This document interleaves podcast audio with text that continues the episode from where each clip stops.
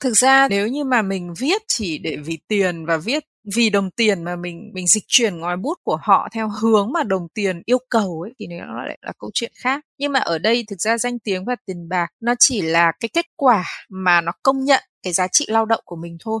Tất cả chúng ta đều biết rằng cái công việc viết lách ở đâu cũng như vậy, người ta chỉ có thể đủ sống được làm mai. Còn nếu như mà để làm giàu được là đếm trên đầu ngón tay, chưa hết một bàn tay.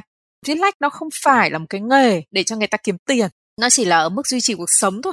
Nếu mà chỉ viết mà không thu lại được cái gì thì bạn cũng phải xem lại chính bản thân mình. Có phải cái việc viết của bạn có vấn đề hay không? Bởi vì là nếu như mà có tác phẩm của bạn nó có một giá trị đích thực thì nó phải được công nhận ở mức độ nào đó. Xin chào, cảm ơn các bạn đã ghé thăm Bà Chấm. Podcast chia sẻ nội dung xoay quanh câu chuyện người viết, người đọc, phát triển bản thân. Đầu host bởi Nam Nguyễn, writer and blogger các tập trên kênh chính và chấm podcast sẽ được phát sóng định kỳ vào lúc 21 giờ mỗi tuần thứ bảy hàng tuần. Đối với kênh phụ làm podcast không, các tập sẽ được phát sóng định kỳ vào lúc 21 giờ mỗi tuần thứ sáu hàng tuần. Tất cả đều phát hành trên nền tảng YouTube, hệ thống Anchor. Các bạn hãy nhớ bật thông báo để không bỏ lỡ bất kỳ tập podcast nào nhé. Còn bây giờ, hãy cùng mình phiêu lưu trên chuyến hành trình trải nghiệm với còn chữ, khám phá kiến thức mới, học hỏi và phát triển bản thân. Chúc các bạn có thời gian vui vẻ và ý nghĩa cùng ba chấm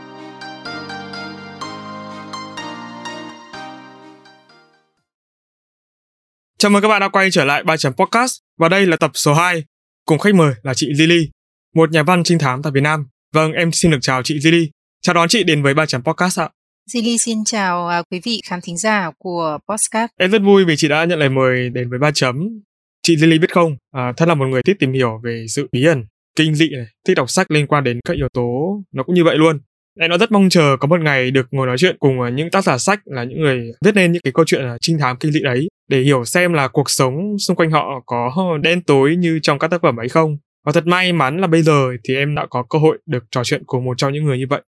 Thực ra thì ờ, rất là nhiều người đọc tác phẩm của Zili thì hình dung tác giả là một người có thể nói là kỳ quặc, thậm chí cổ quái hoặc là có một cách gì đó nó hơi kinh dị nhưng mà khi mà ờ, họ gặp tác giả thì họ cảm thấy rất là thất vọng bởi vì là mọi sự không như họ hình dung họ thường nói rằng là GD quá bình thường so với những gì mà họ tưởng tượng Đấy, em gặp chị một lần rồi, tức là em gặp chị cái hôm mà đi offline rồi.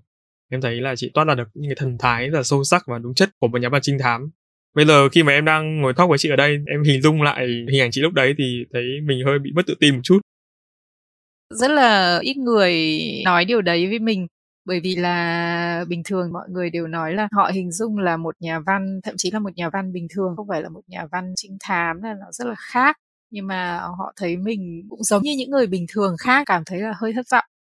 Nhưng mà mình cũng nói rằng là thực sự thì ờ, một tác giả trinh thám cũng có rất là nhiều điều khác những người khác.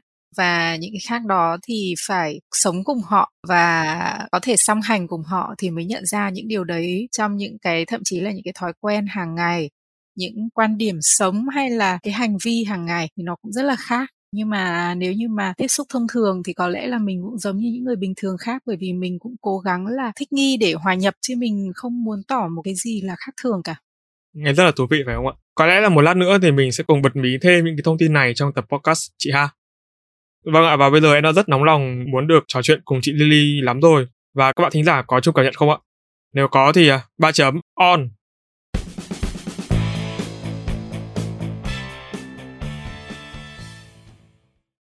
Thưa chị Lily, em được biết hiện tại chị đang là một tác giả sách trinh thám ấy. Bên cạnh đó thì chị cũng cần rất là nhiều thể loại khác như tản văn hay là bút ký.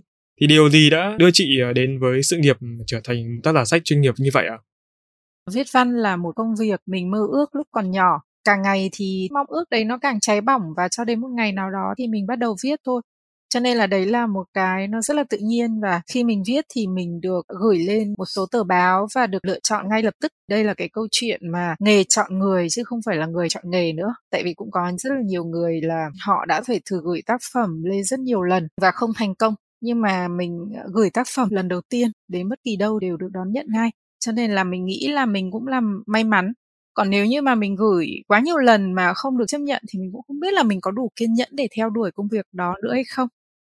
Vậy thì không biết là trong suốt cái quá trình mà chị ờ, đi gửi bản thảo cho các nhà xuất bản thì có một cái sự kiện nào đối với chị là kỷ niệm đáng nhớ nhất không? Mở rộng ra là trên hành trình mà chị trở thành tác giả sách này, hoặc là các giai đoạn mà chị chuyển giao cái công việc trong khi vẫn là tác giả sách cái lần đáng nhớ nhất là cái lần đầu tiên mình gửi bản thảo thì ờ, lần đầu tiên mình sáng tác thì mình viết một chuyện ngắn ờ, hồi đấy là chưa có máy tính cho nên là mình viết trên tờ giấy vở học sinh sau đó mình ờ, cũng không biết một cái tờ báo nào khác ngoài cái tờ ờ, sinh viên là tờ mà mình rất là thích đọc và mình đặt tất cả các số của báo sinh viên.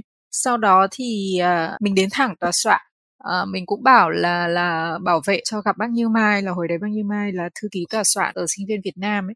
Nhưng mà bảo vệ không có cho gặp và bảo rằng là nếu mà bạn mà muốn gửi bất kỳ bản thảo nào thì bạn cứ để bảo vệ bởi vì tất cả những người gửi bản thảo đều để bảo vệ hết. Không có ai là được gặp bác Như Mai cả bài viết mà để bảo vệ thì có khi là họ vứt đi đâu như nào đấy thì mình cũng cảm thấy không an tâm lắm.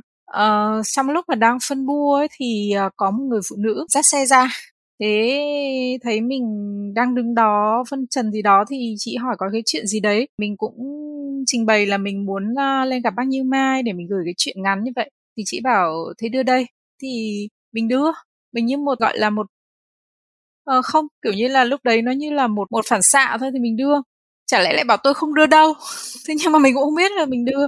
Mình đưa thì chị lại dắt xe vào. Chị lại không về nữa. Chị đi lên. Mình rất là nhớ cái cảm giác đó và hồi đấy là có lẽ là năm 99 mình ờ, không còn nhớ khuôn mặt của người phụ nữ đấy và không chắc là chị cũng không nhớ cái chuyện này. Và mình nghĩ rằng đấy là giống như là thực ra là giống như ông bụt ấy uh, lúc đó mình nhìn theo người phụ nữ ấy và mình mới ngẩn tò te ra bảo ờ ơ thì chị cũng biến mất ở trong cầu thang. Thì mình bảo là ơ thế này là mất bản thảo rồi tại vì hồi đấy là là không như bây giờ là đánh máy vi tính thì thì mình có thể lưu bản thảo vĩnh viễn nhưng mà hồi đấy là chỉ có một bản viết tay duy nhất mình chẳng photo lại. Trước đó thì cái bản thảo đấy mình đưa cho một số cô bạn đọc đọc đến nơi cũng hơi nhầu đó rồi. Thế thì ờ, lúc chị mới bảo là chuyện gì chẳng có tên này bảo em chưa biết đặt tên thế nào cả thế là bảo thế bây giờ ghi tên uh, tác giả vào đây thì mình ghi tên tác giả thôi. Ba hôm sau thì mình uh, sang nhà cô bạn. Cô em của cô bạn ra mở cửa bảo chị em đi vắng rồi nhưng mà chị khao đi. Bảo khao gì em? Bảo chị có chuyện đăng trên họp trò thì chị khao đi. Thế là lúc đấy là mình mới ngớ ra thế là vội vàng chạy ra sập báo. Thế và nhìn thấy chuyện của mình đăng ở trên đó chỉ khoảng ba bốn ngày sau khi gửi chuyện thôi đó cháu trong túi là có bao nhiêu tiền là dốc ra mua báo hết và phóng như một người điên trên đường và phóng xe máy rất là nhanh. Có lẽ là không bao giờ mình tìm lại được cái cảm giác sung sướng đấy nữa kiểu sướng hóa điên đấy. Bây giờ thì thực ra đến chuyện thứ hai thứ ba và chuyện thứ n đăng và ra sách liên tục thì à, nó cũng vui nó cũng rất vui. Nhưng mà vui đến phát điên lên thì không bao giờ mình còn tìm lại được cái cảm giác đấy nữa. À, mình rất là nhớ cái câu chuyện đó và thực sự đấy là một cái câu chuyện rất là định mệnh và sau đó thì mình nghĩ là, ô, thế là mình cũng có thể viết được, mình được chấp nhận chấp nhận một cái rất là nhanh chóng. Từ đó thì những cái chuyện ngắn hay bài viết của mình gửi về sau này, mình cứ gửi ở đâu là được chấp nhận ở đấy. Gần như chưa bao giờ mình bị từ chối bản thảo, hiếm lắm. Thế cho nên là mình nghĩ là trong câu chuyện này thì mình cũng may mắn, bởi vì có thể là mình rơi vào cái chuyện của mình hay là cái bài viết của mình rơi vào đúng cái giai đoạn là người ta đang cần một cái chuyện như vậy. Còn nếu như mà lúc đó, cái thời điểm mà có quá nhiều chuyện gửi về chẳng hạn có thể là chuyện của mình nó phải lùi lại hoặc bị đẩy ra hoặc là gặp phải một biên tập viên không thiện chí chẳng hạn. Cái này nó đúng là một cái sự nó cũng may mắn nữa. Trong câu chuyện của mình thì thực sự là nó có một cái duyên, có một cái gì đó nó giống như là mình được lựa chọn, được điều gì đó bí mật lựa chọn vậy. Bởi vì là có quá nhiều sự tình cờ mà mình nghĩ rằng là mình cũng không có chủ động làm cái việc đó. Nhưng mà ở trong câu chuyện của chị em có một chi tiết khá là tò mò, đấy là trước khi mà bên báo Hoàng Trò họ ờ, đăng bài của chị lên trên báo họ cũng chưa liên lạc với chị đúng không ạ? Không, người ta cứ đăng thôi, trước giờ đều thế. Trừ phi là người ta quen thì mình sẽ biết là bài của mình đăng vào ngày nào thì mình hỏi luôn. Cơ bản khi mà mình đã nộp bài cho tòa soạn thì tòa soạn là có toàn quyền quyết định đối với bài mình đăng như thế nào và họ sẽ biên tập lại, mình không được can thiệp trước đấy điều gì khiến chị ờ, thôi thúc phải đi nộp bản thảo ngay cho bên báo đó và hơn nữa là lại muốn viết viết văn ấy? Là bẩm sinh chị thích viết rồi hay là có một cái động lực nào đó thúc đẩy chị đến với nghề viết? Giai đoạn đầu của cái nghề viết văn ấy, là cứ lúc nào có một cái chuyện gì đó không vui là mình viết. Cái việc viết thì câu chuyện mình viết ra thì nội dung nó chả liên quan gì đến thực tế hay cái chuyện mình không vui cả. Nhưng mà thực sự là mỗi khi mà tâm lý không tốt và mình bị stress hoặc có bất kỳ chuyện gì ấy mình làm việc nó rất là vàng oh. làm việc gì cũng vậy cái này nó rất là trái ngược với người khác là khi người ta có cái chuyện không vui chuyện căng thẳng chuyện gì đó thì người ta không thể làm việc được nhưng mình không hiểu sao mình làm việc rất là vào đặc biệt là việc sáng tác bởi vì lúc ừ. đấy nó giống như là người khác mà có cái chuyện gì không vui ừ. thì người ta có thể đi gặp bạn để người ta ừ. kể lại cái chuyện đấy để xả stress ấy.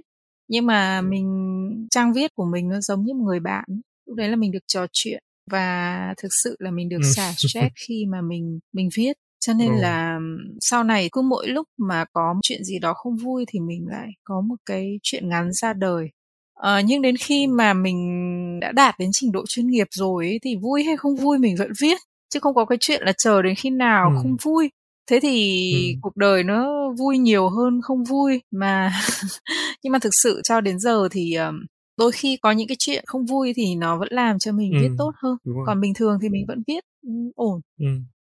em tin là chia sẻ này của chị rất là đồng cảm với những người viết đặc biệt là em tại vì đúng là những lúc nào mà em không vui cảm xúc của em không tốt em viết ra cảm thấy đúng là nó hay hơn thật kiểu nó ra cảm xúc hơn mặc dù là những cái gì mà mình viết ra em không biết chị có giống em không nhưng mà nó khá là đen tối vậy thì ở những giai đoạn đầu của sự nghiệp mà làm tác giả sách chuyên nghiệp thì chị có gặp phải những cái khó khăn nào với nghề không ạ và cái công việc này của chị nó bằng phẳng nó chảy hoa hồng hay là trông gai và phải trả giá bằng máu và nước mắt? Mình nói là cái sự bằng phẳng ấy thì nó không có nghĩa là công việc của mình nó chỉ trải hoa hồng đâu. Thực ra ấy, bạn thấy một cái người nghệ sĩ trình diễn siếc người ta đi trên dây một cái cách rất là nhẹ nhàng như là mình đi trên mặt đất bằng ấy. Đồng nghĩa là người ta đã luyện cái việc đi trên dây đến cả ngàn cả vạn lần rồi thì người ta mới biểu diễn được như vậy một cái bài viết hay là một chuyện của mình ấy mà được công chúng chấp nhận hoặc là được nhà xuất bản hay là được ban biên tập chấp nhận ấy có một số người thì người ta sẽ um, theo cái cách là người ta viết này sau đó người ta xóa đi người ta viết lại này sau đó là người ta sẽ gửi bản thảo mà không được chấp nhận thì người ta lại làm lại này. Cách của mình là nó khác cách của mình là mình uh, tư duy trước trong đầu mình bỏ qua những cái khâu phải làm đi làm lại đó nhưng mà bỏ qua khâu đấy không có nghĩa là mình cứ viết ra cái gì là ok ngay. Cái câu chuyện được mình bài binh bố trận rất là kỹ trong đầu. Mỗi ngày mình sẽ dành khoảng ờ, uh, 3 đến 4 tiếng cho công việc tư duy. Mới đầu thì mình nghĩ là tất cả những người khác đều như vậy nhưng sau đó thì mình một ngày mình phát hiện ra là mọi người rất là ngạc nhiên khi mà mình dành ra nhiều thời gian như vậy để tư duy. Ba bốn tiếng là mình nói là ít nhiều hơn nữa nó phải là năm sáu tiếng. Trước khi đi ngủ khi thức giấc mình có thể nán lại trên giường một chút cái việc nán lại đó không phải là ngủ nướng mà là lúc là lúc tư duy. Hoặc là khi mình đi xe trên đường khi mình tập thể thao mình chạy bộ hay là mình uh, dọn dẹp nhà cửa hay là mình uh, nấu bếp cái thời gian nó cộng lại là nhiều lắm thế cho nên là bảo sao mọi người thấy là mình không có ngại làm việc. Có những cái việc mọi người rất là ghét đấy là rửa bát. Mình rất thích rửa bát. Bởi vì khi rửa bát là lúc là mình tư duy mình dọn dẹp nhà cửa mình cũng không có ngại lúc dọn dẹp đó là lúc mình tư duy. Cho nên là người khác mà thấy mình tại sao lại viết nhanh thế nó dễ thế? Chứng tỏ là không đào sâu suy nghĩ viết viết nhoáy cái viết nhoáy nhoáy nhoáy. Thế thì chất lượng chắc là kém. Nhưng mà thực ra có những cái người ta không nhìn thấy là cái thời gian tư duy của mình ấy, thực ra là mình đã viết qua một lần rồi mình biên tập rồi mình biên tập trong não rồi. Khi tư duy đó là đã là phân tích ý tưởng sắp xếp ý tưởng sắp xếp câu cú thậm chí là là đã lập thành những cái đoạn thoại của nhân vật trong đầu hoặc là tình tiết các thứ. Cho đến cái lúc mà viết là chỉ viết thôi. Lúc đó là mình tư duy như vậy, mình thấy chưa ổn, thì mình lại xoay sang một cái hướng khác. Như vậy là mình sẽ không mất thời gian là phải viết đi viết lại nữa. Thế thì mỗi người có một cách làm việc khác nhau. Nhưng mà dù có cách nào đi chăng nữa thì cũng không có cách nào là dễ dàng cả, không có cách nào là ăn ngay cả. Người mỹ có cái câu là, no meal is free có nghĩa là không có bữa ăn nào là miễn phí. Để đạt được cái gì đó, chúng ta đều phải trả giá ngoài cái việc tư duy thì phải đọc rất là nhiều trước đó. Đôi khi viết có vài dòng thì phải đọc đến chục cuốn sách để kiểm chứng lại là điều mình viết ra có đúng không. Có hôm là mình dành nguyên 3 ngày để mình chỉ có thể nghiên cứu gia phả của các đời đời vua của châu Âu, đời hoàng đế châu Âu. Cho nên là để mình chỉ viết ra một ý thôi, mình kiểm tra cái ý của mình có đúng hay không thì mình sẽ phải kiểm tra gia phả từng ông vua một trong lịch sử châu Âu trong suốt 3 ngày. Mình nghĩ rằng là chỉ để khẳng định một cái ý của mình, một cái câu mà dành 3 ngày để làm cái việc đó thì theo mình đấy là một cái thái độ nghiêm túc và đấy thực sự nó nó không phải là là hoa hồng. Cho nên là mình hiếm khi là mình uh, tranh cãi hay mình đưa ra quan điểm cá nhân trên Facebook hay truyền thông. Nhưng mà một khi mà mình đã phản biện thì mình khẳng định là cái phản biện của mình nó là chính xác. Không ai có thể bẻ lại được tất nhiên là mình rất là hoan nghênh những cái phản biện ngược lại, nhưng mà mình chắc chắn là dù có phản biện nào đi chăng nữa thì mình luôn chứng minh được là mình đúng. Bởi vì là cái nguyên tắc của mình là cái gì không biết hoặc là chỉ biết đến 99% là mình không nói. Cái gì mình đã nói là chắc chắn là mình biết 100% và mình có đầy đủ chứng cứ, luận điểm và đầy đủ dẫn chứng để chứng minh cho cái điều mình nói. Và để mà làm được cái việc đó thì nó rất là mất thời gian cho nên là nhiều khi mình có những cái mà mình chả phát biểu làm gì. Tại vì là tự dưng nhỡ mà nó sai thì sao? Một phần trăm nó sai nhưng nó vẫn là một phần trăm. Mà mình không thích là mình bị sai hay là mình không thích mình bị thất bại. Cho nên là mình sẽ không làm cái gì nếu như mình mình không chắc chắn. Nói chung là cái sự cẩn trọng của mình thì đấy là một cái mình hé lộ là một cái sự cẩn trọng nó gọi là hơi thái quá. Với những cái người nào mà họ thích phát biểu quan điểm của họ theo một cái cảm tính có nghĩa là họ cảm thấy thế là đúng là họ nói. Cái này nó sẽ, họ sẽ cảm thấy rất là kỳ lạ khi mà mình cứ nói cái gì mình cứ phải nghiên cứu mấy ngày rồi mình mới nói. Thực sự nó là nghĩa đen. Mình nói cái gì mình phải nghiên cứu mấy ngày. Thế sao mình phát ngôn, người ta sẽ cho mình là cẩn thận, quá đáng thế nhưng mà đấy là một cái nó cũng khác những người khác. Ở cái chỗ là một nhà văn trinh thám mọi người bảo là cái quá bình thường thì mình nói rằng là những cái khác thường ấy phải tiếp xúc nhiều và thân ở mức độ nào thì mình nhận ra được điều đó. Thì đấy là một trong những cái khác. Bởi vì là cái người mà làm công tác thám tử hay cảnh sát điều tra ấy, họ không có hàm hồ. Tất cả những cái kết luận của họ phải dựa trên chứng cứ 100% dù là họ đã phỏng đoán, họ đã thu thập chứng cứ đến 99% rồi, nhưng mà chưa đạt được mức độ 100% thì họ không kết luận. Như vậy là để tránh hàm oan cho người không có tội. Thế thì đấy là cái tác phong của người làm công tác điều tra và một cái người viết trinh thám thì cũng phải theo cái tác phong đó chứ anh ta không được hàm hồ, không được cảm tính. Mặc dù là với một cái người mà có kinh nghiệm ấy, làm nghề gì người ta cũng có kinh nghiệm và trực giác bác sĩ hay công an hay là nghệ sĩ người ta nhìn cái, ví dụ những người mà chuyên về tranh người ta nhìn cái người ta biết tranh giả hay không? Chưa cần là thông qua khoa học xét nghiệm, gọi là kỹ thuật để các, nó gọi là những cái kiểm tra về hóa học các thứ để biết đây là tranh thật hay không ạ chính vì vậy cho nên là thực sự là sẽ rất là mất thời gian cho mình khi mà mình viết một cái gì đó. Chưa kể là có những câu chuyện mình phải đi thực tiễn ví dụ mình đã bốn lần đến Hàn Quốc để mình viết cái tập trinh thám mình đang viết là lấy bối cảnh chính gần như là 2 phần ba chuyện ở Hàn Quốc. Mình đã phải đi đến đó rất là nhiều lần mình mình thực địa thì mình viết chưa kể là bạn bè mình mấy chục năm nay mình chơi rất rất nhiều bạn bè người Hàn Quốc mình nghiên cứu rất nhiều về văn hóa Hàn Quốc. Phải cảm thấy là an tâm ở mức độ nào thì mới dám sáng tác. Mặc dù công việc sáng tác trinh thám nó là một trăm phần trăm nó là hư cấu nhưng hư cấu nó vẫn phải trên một cái nền thực tiễn, chứ không phải là bịa theo cái cách là chắp vá lung tung. Em được biết chị ờ, rất là nổi tiếng với tác phẩm Chạy Hoa Đỏ. Cũng là một tác phẩm mà em đã từng đọc cách đây rất là lâu. Và em thấy đây là một cái tác phẩm mà xuất sắc cả về mặt chất lượng, nội dung lẫn cái tính thương mại. Tại sao nó lại là trinh thám và tại sao chị lại lựa chọn thể loại trinh thám giật gân để viết? Thêm vào đó thì cái việc mà lựa chọn thể loại sách để sáng tác này là do cái tính cách của chị ưa thích. Những cái điều đó hay đây là thế mạnh của chị? Hoặc đơn giản nó chỉ là dựa trên cái xu hướng luôn được nhiều độc giả ưa chuộng. Thứ nhất là mình phải có đam mê. Trinh thám là cái thể loại mà mình rất là đam mê từ nhỏ. Thứ hai ngoài cái sự đam mê thì mình phải có khả năng hoặc là năng khiếu trong lĩnh vực đó.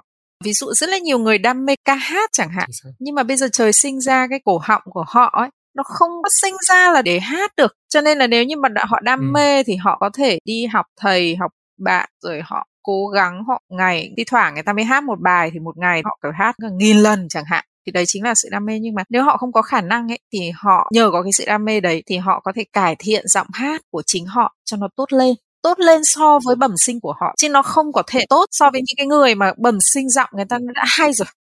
Thế thì à, mỗi người có một sứ mệnh và trời sinh ra mỗi người nó có một cái khả năng khác nhau. Nếu như họ không có khả năng thì họ luyện mãi luyện mãi thì họ chỉ có thể tốt hơn so với chính họ. Đấy là điều khẳng định. Cho nên là nó lại phải cần có hai cái là đam mê kết hợp với khả năng của bản thân. Có những người có khả ừ. năng nhưng người ta cũng chả thích. Mình cũng từng chứng kiến có ừ. rất nhiều người có khả năng. Ví dụ có những cái cô học trò của mình là bẩm sinh. Mình phải giật mình là khi mà trong cái hội diễn của trường cô đóng kịch mà như là diễn viên trên sân khấu luôn. Thế mình bảo em nên đi theo cái này theo cái việc diễn xuất này. Chứ bây giờ mà em lại học cái ngành khác thì nó tiếc quá nhưng mà cô bảo là, ngày xưa em định thi vào sân khấu điện ảnh nhưng mà bố mẹ em không cho. Thực ra cái câu mà bố mẹ không cho nó cũng chỉ nói lên một cái sự là bố mẹ không cho ở thì thì thôi, có thì có, không có thì thôi. Cũng chả có một cái gì là đam mê và quyết tâm đấy cả. Thế thì cũng rất là khó khi mà một người có khả năng nhưng mà họ không đam mê thì chả làm nào được. Nó chỉ thinh thích thôi. Người ta hay nói là một cái sự nỗ lực kiên trì. Thế thực ra cái nỗ lực và kiên trì thì mình có thể bỏ qua được bởi vì cái nỗ lực và kiên trì nó đã nằm trong cái sự đam mê rồi. Người nào đam mê tức khác người ta sẽ nỗ lực và người ta kiên trì cái đấy nó là hai trong một rồi mình không cần phải tách rời ra nữa. Những người mà cứ bảo là tôi đam mê lắm nhưng mà chả thấy họ họ thực hiện cái việc mà họ coi là đam mê gì cả. Họ chỉ lết chớt thế thôi. Thì như vậy chưa được coi là đam mê đâu đấy chỉ là thích thôi mà thậm chí chưa được thích là thinh thích thôi chứ không thể coi là đam mê ừ. được. Cái người đam mê là người ta sẽ bất chấp mọi thứ để người ta theo đuổi con đường của mình một cách kiên trì và nỗ lực quyết liệt. Và một cái yếu tố nữa nó làm công thức của sự thành công là một cái chút gọi là may mắn thiên thời địa lợi nhân hòa ví dụ như là Zili viết trinh thám có khả năng viết trinh thám này rất đam mê viết trinh thám này nhưng mà lại sinh ra ví dụ ở một cái quốc gia như Afghanistan chẳng hạn thế thì chả viết được. Bây giờ ở đó phụ nữ còn không được đi học viết cái gì? Viết ai đọc đúng không? Hoặc là mình sinh ra vào cái thời cách đây mấy thế kỷ chẳng hạn. Hoặc đơn giản là nó, nó gọi là sinh bất phùng thời. Thế còn có những người ví dụ như là người ta may mắn là người ta gặp được một cái người mà chỉ dẫn cho người ta. Câu chuyện đó nhiều lắm gọi là lọt vào mắt xanh một bậc tiền bối thì người ta sẽ đi con đường nó nhanh hơn nó thuận tiện hơn. Là những người cứ đi lòng vòng lòng vòng lòng vòng tự mày mò tìm tòi. Có thể họ cũng đến được nơi nhưng mà nó lâu hơn rất nhiều. Và thậm chí khi đến được nơi rồi thì họ không còn chỗ vị trí nữa. Đã có nhiều người thấy chỗ của họ rồi. Nó cũng là rất là nhiều cái thử thách để mà mình mình đi đến đích. Cho nên là rất là may mắn là Zili lại có cả vừa có đam mê và mình lại vừa có cái khả năng trong lĩnh vực đó nó cũng là một cái gọi là có thể là mỗi người sinh ra một sứ mệnh thì có thể sứ mệnh của mình nó là viết lách chăng? Nó là trời sinh. Chứ mình có những cái công việc khác thì mình làm nó cũng không có tốt bằng. Có nghĩa là em vẫn có một cái tò mò đấy là tức là cái tính thị trường của chị tức là chị viết tốt này chị uh, sinh ra đúng thời này nhưng mà cái thể loại chị viết là thể loại trinh thám thì giả dụ nhưng mà thị trường không đón nhận nó hoặc là trinh thám nó là một cái thể loại mà không được ờ, ưa chuộng tại Việt Nam thì chị có tiếp tục không?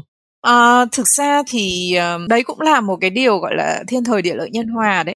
Sách mà không được ai đón nhận ấy thì thực sự là chắc là mình viết độ khoảng cuốn thì, thì thôi mình cất ngăn kéo chứ làm sao mình viết được nữa. Vấn đề là nó không phải là có hứng hay không mà là viết lách con người ta đều cần phải tồn tại.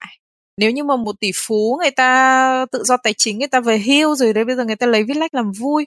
Cũng có những người sòn sòn cứ viết ra một đống không ai đăng thì người ta tự bỏ tiền ra người ta ít thì không sao thế nhưng mà bây giờ nếu như mà mình viết mà không có ai đọc ấy, thì đồng nghĩa là nhà xuất bản người ta không có in cho mình, các tờ báo họ không có in cho mình. Thì không có in thì đồng nghĩa là gì? Là bạn sẽ tự viết ra bạn tự đọc. Bây giờ những cái người mà đam mê đến mức mà tự viết ra, tự đọc mỗi năm một cuốn thì mình cũng có đấy. Mình nhìn thấy những người thế nhưng mà nó ít thôi cho nên là cái câu chuyện đó thì nó rất là khó. Mình cũng chưa rơi vào tình huống đó để mình lựa chọn xem là mình có nên viết nữa hay không. Nhưng mà nếu mình nghĩ là mình không được đón nhận mà cứ viết hoài mà chả có ai đọc thì chắc là mình dừng để mình làm công việc khác. Chứ mình cũng không có mù quáng mà tiếp tục theo đuổi nữa.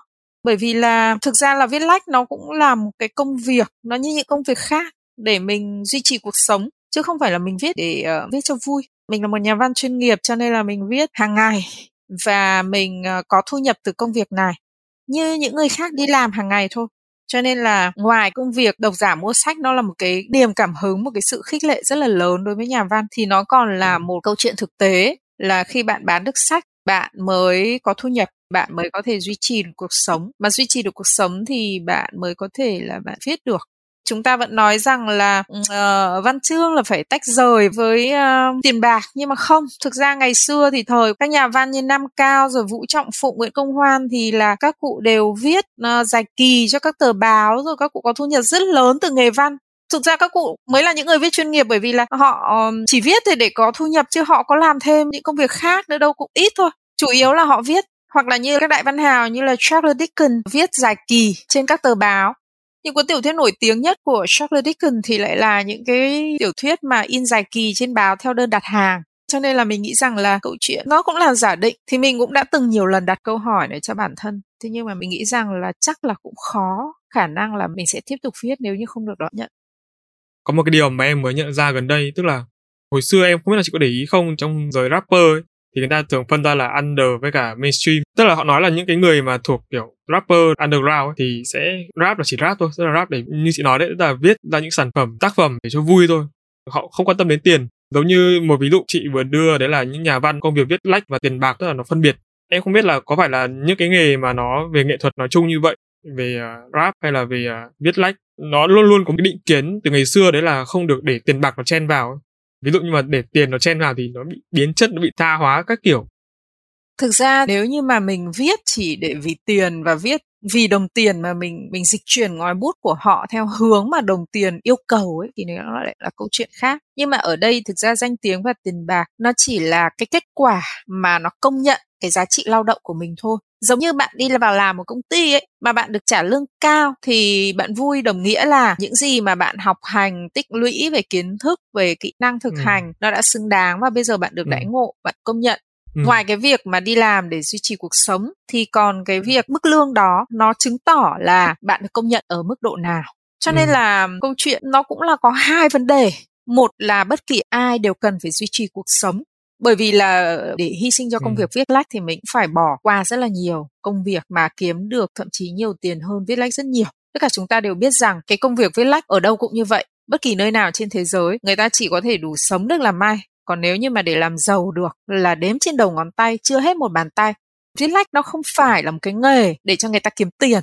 Nó chỉ là ở mức duy trì cuộc sống thôi. Ừ. thực ra mình cũng đã hy sinh là bỏ qua rất là nhiều những cái công việc ra tiền bạc khác để mình viết nhưng mà không có nghĩa là là viết mà không không thu lại được cái gì chỉ ừ. để cống hiến thôi. Nếu mà chỉ viết mà không thu lại được cái gì thì bạn cũng phải xem lại chính bản thân mình. Có phải cái việc viết của bạn có vấn đề hay không? Bởi vì là nếu như mà có tác phẩm của bạn nó có một giá trị đích thực thì nó phải được công nhận ở mức độ nào đó. Ở đây thì mình vẫn nghĩ rằng là nó có hai khía cạnh. Một là duy trì cuộc sống ở một mức độ nào đó thứ hai nữa là cái thu nhập đó nó chứng tỏ rằng cái giá trị của công sức lao động của bạn đã bỏ ra là đã được công nhận, là nó có hai ý nghĩa như vậy. Với tư cách là một tác giả sách thì ờ, theo chị Zilly là thế giới sáng tạo bên trong nó được thể hiện như thế nào? Và đối với một người hoạt động nghệ thuật nói chung thì cái điều đó nó được thể hiện ra sao?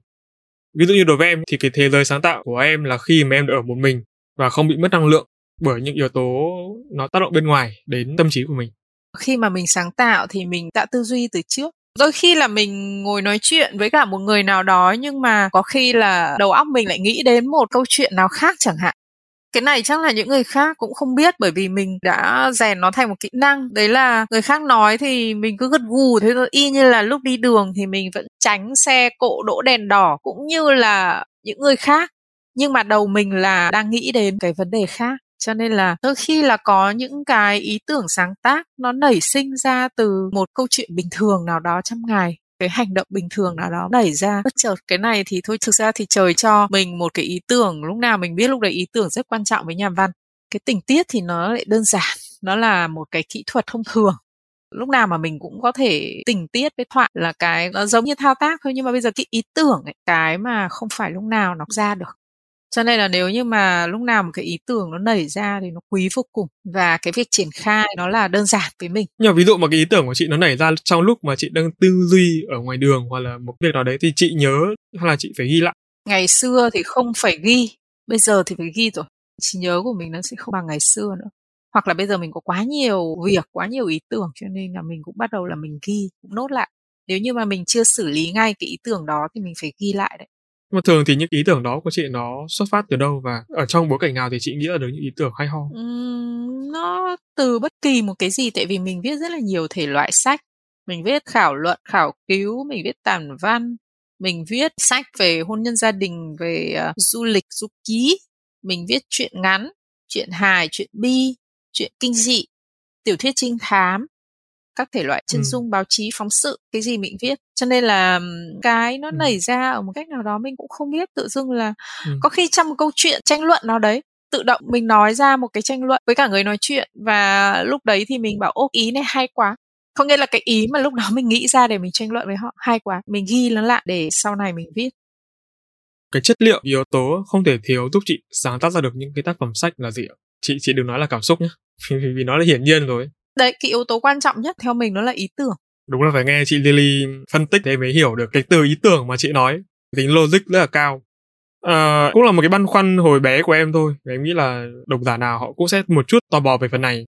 Có nghĩa là khi mà chị sáng tác ra những tác phẩm trinh thám đấy tức là một câu chuyện nào đó thì chị có bị ám ảnh về nó không? Kiểu, cái trí tưởng tượng của mình nó quá là phong phú và cái trực giác của mình nó quá là lớn, thì chị có bị ám ảnh về chính những câu chuyện mà mình đã sáng tác không? Không có gì ngoài ý tưởng. Nếu không ý tưởng thì không thể viết được. Ví dụ như là đôi khi nhá, hoặc là mình lý giải, ví dụ như là mình cũng đang làm một cái công trình nghiên cứu về tâm lý của người việt chẳng hạn, thì mình lý giải những cái hình thái tâm lý tại sao người việt có những cái tính cách như vậy. Thì mình phải tư duy cho đến cái lúc mình tìm được cái câu trả lời. Thì đó là cái ý tưởng. Có những cái ý tưởng nó hình thành nên từ cái việc tư duy. Cái này là ý tưởng chủ động ý tưởng chủ động là mình tự đi tìm câu trả lời cho cái câu hỏi mình tự đặt ra. Đi tìm câu trả lời thì bắt đầu mình mới đặt ra rất là nhiều giả thiết. Có những cái giả thiết mà mình tự phản bác, mình đặt ra một giả thiết và trong đầu mình lại có một cái phản biện khác để phản bác cái giả thiết đó. Nhưng mà mình đưa ra có những cái mà không có một cái gì có thể phản bác được cái giả thiết đó, thì đấy là giả thiết đấy là đúng. Và khi mình tin giả thiết đấy là đúng thì bắt đầu mình đi tìm những cái tư liệu.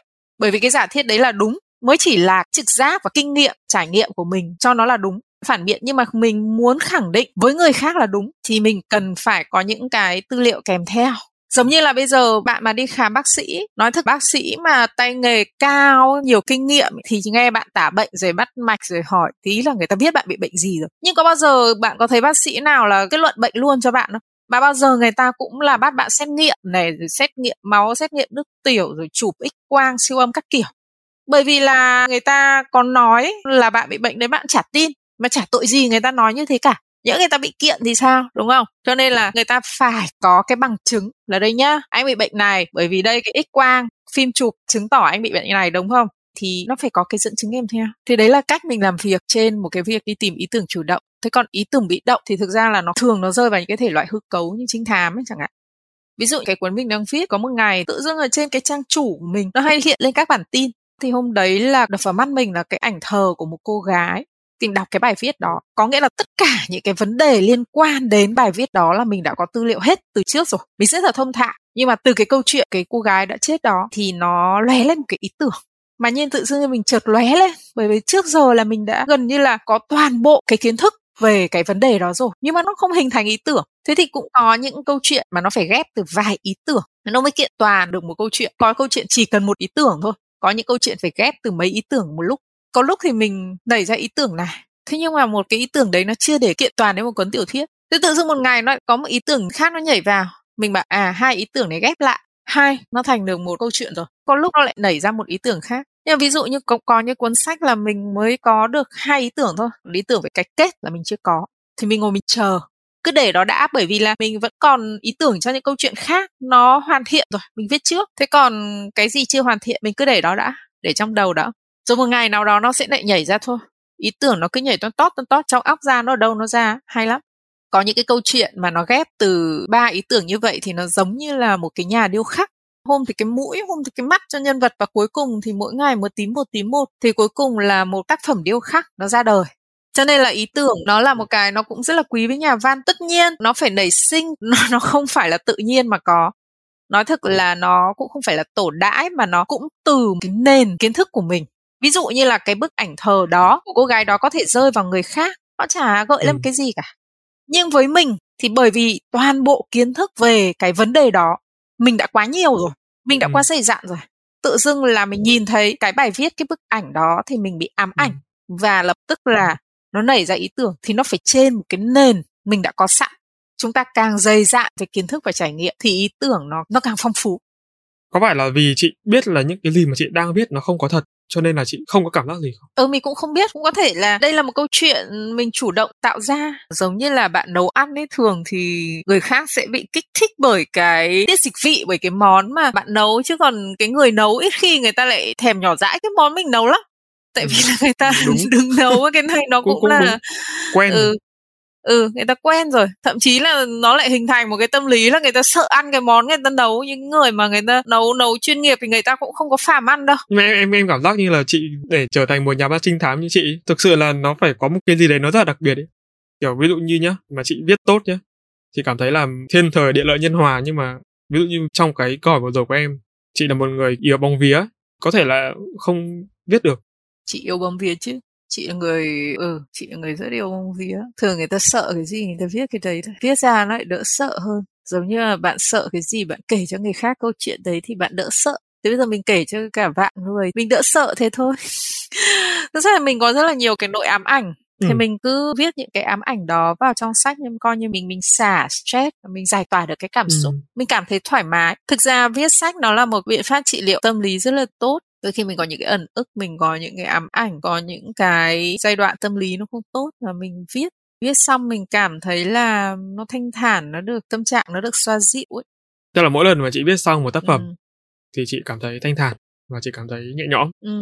thì đấy là về mặt cảm nhẹ xúc nhõm. và về mặt lý trí rất sao? là thoải mái ở lý trí thì thở phào nhẹ nhõm và thôi là coi như là xong được một thành tựu rồi xong một một đầu việc giống như một dự án lớn thôi giống như là những người đi làm công ty mà họ cứ có dự ừ. án và họ có deadline mà đến khi mà họ trả nợ xong rồi thì họ cảm thấy là rất là thoải mái xong họ đi ăn mừng thì mình cũng thế mình xong được một đôi khi mình chỉ xong một bài viết thôi là ngày hôm đấy mình đã có cảm giác mình muốn ăn mừng rồi thế còn xong một cái cuốn sách nữa thì mình tự khao mình luôn ấy mình cảm thấy rất là nhẹ nhõm ừ.